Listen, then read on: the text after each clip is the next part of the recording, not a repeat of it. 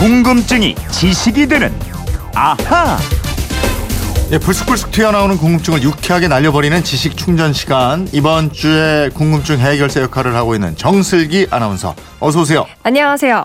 오늘 목요일이에요. 이거 하는 날인데 잘 맞을지 모르겠네. 아하 목요 특별판. 아 앗, 이런 이런 것까지. 것까지. 오 연습했어요? 네. 오, 좋아요. 제대로 준비했어요. 오늘 먼저 해결해 드려야 할 궁금증은 이겁니다.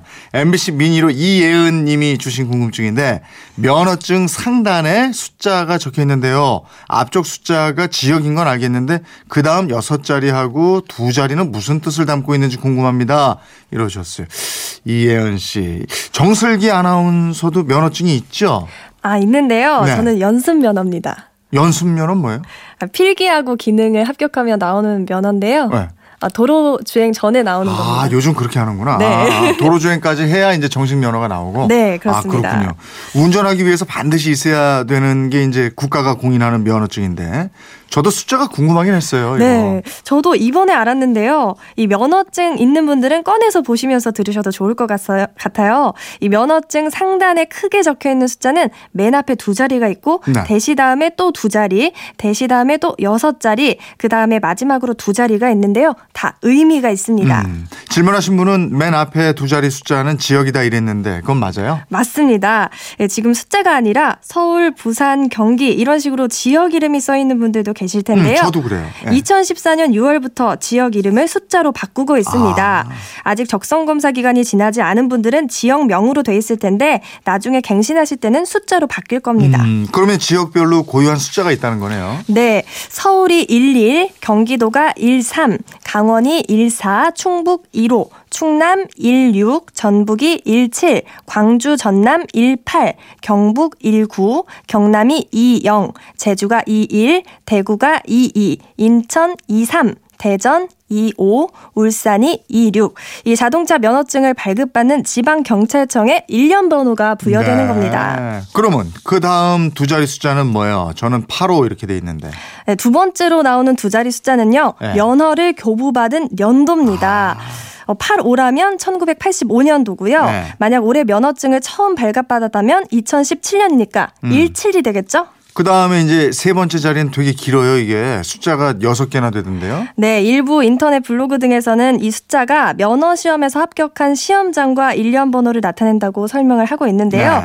도로교통공단에 확인을 해보니까 특별한 의미 없이 그냥 무작위로 부여되는 일련 번호라고 합니다. 아, 그래요? 네. 무작위로 1년 번호 여섯 자리가 부여됐고 마지막에 또 두 자리 숫자가 있어요. 네, 30 아니면 51 이런 식으로 돼 있을 텐데요. 네. 이두 자리 숫자 중에서 맨 마지막 숫자 는 면허증을 다시 교부받은 횟수를 나타내는 숫자입니다. 음. 즉 32로 돼 있다면 면허증을 분실했거나 면허가 취소돼서 재교부받은 횟수가 두 번이라는 뜻이죠. 네. 만약 30 끝 숫자가 0이라면 중간중간에 적성 검사를 받고 갱신은 했더라도 재발급은 받은 적이 없다는 뜻입니다. 아, 저도 뒤에 0으로 끝나던데. 그 갱신만 한 거네, 그죠? 그렇죠. 아, 그렇군요. 그럼 그 앞에 있는 끝에서 두 번째 숫자요. 그 숫자는 체크 디지트입니다. 이 면허증 숫자가 진짠지 가짠지를 가리는 데 필요한 특수한 연산을 통해 얻어진 검사 숫자인데요. 예. 왜 우리 주민등록증도 맨 마지막 숫자를 검사 숫자라고 하잖아요. 음. 그거랑 똑같이 일정한 공식으로 구해지는 숫자입니다. 그렇군요. 이혜연님 덕분에 저도 궁금증 풀렸어요. 면허증 숫자에 대해서 확실히 또 알게 됐고요. 이번에는 휴대폰 뒷번호 2889님이 정윤현이 붉은 달개 해라고 그러는데 그러면은 푸른 달개 해도 있나요? 몇 년 전에 양띠도 청양띠라고 했던 것 같은데 띠에 붙는 색깔은 어떤 의미가 있나요? 이러셨어요.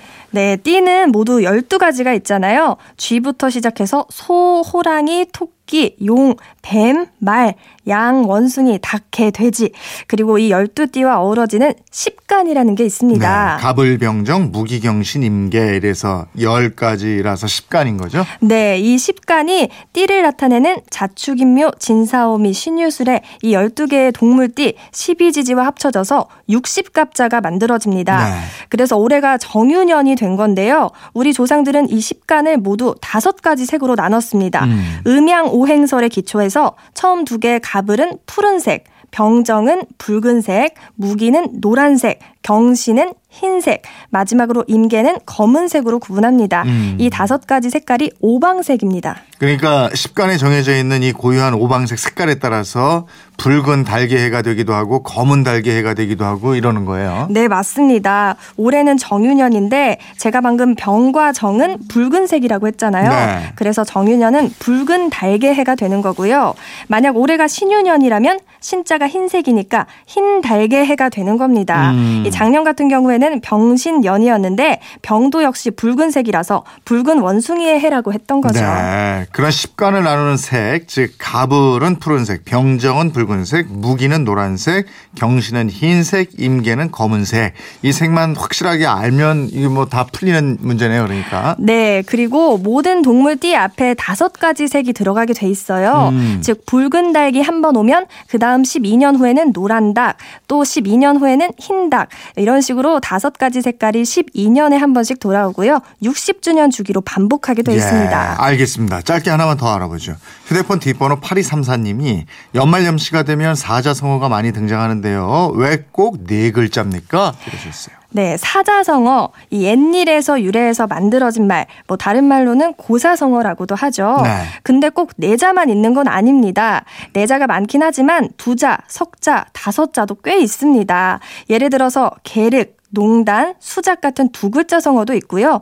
등용문, 출사표, 불세출 같은 석자의 성어도 있죠. 네. 또 다섯 글자도 소문, 만복내, 가화, 만사성 찾아보면 이렇게 꽤 많고요. 여덟 자, 아홉 자로 된 긴 고 사성어도 있습니다. 좀 얘기 듣고 보니까 진짜 그러네요. 그래도 사자성어가 많긴 많아요. 그럼요. 이 두 글자씩 대꾸나 비교도 할 수 있고요. 과거에 사원시가 발달한 영향도 있기 때문입니다. 이런 한자 성어들은 중국 고사에서 온 게 대부분이지만 우리나라에서 만들어진 것도 제법 있습니다. 오비이락, 적반하장, 함흥차사, 초록동색 등이 우리가 만든 말입니다. 네. 아하, 목요 특별판, 앗, 이런 것까지 오늘은 여기까지 해야 되겠습니다. 소개된 분들께는 모두 선물 보내드리겠고요.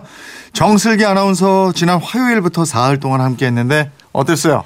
일단 너무 재밌고 좋았고요. 네. 제가 평소 좋아하는 이재용 아나운서와 이렇게 방송을 하게 돼서 좋았고 또 좋은 분들 많이 만나게 돼서 너무 좋았습니다. 근데 너무 짧아서 아쉬워요. 김초롱 아나운서한테 전화 한 통 하세요. 다음 주 일주도 노루 가고 그냥 집에 푹 쉬라고.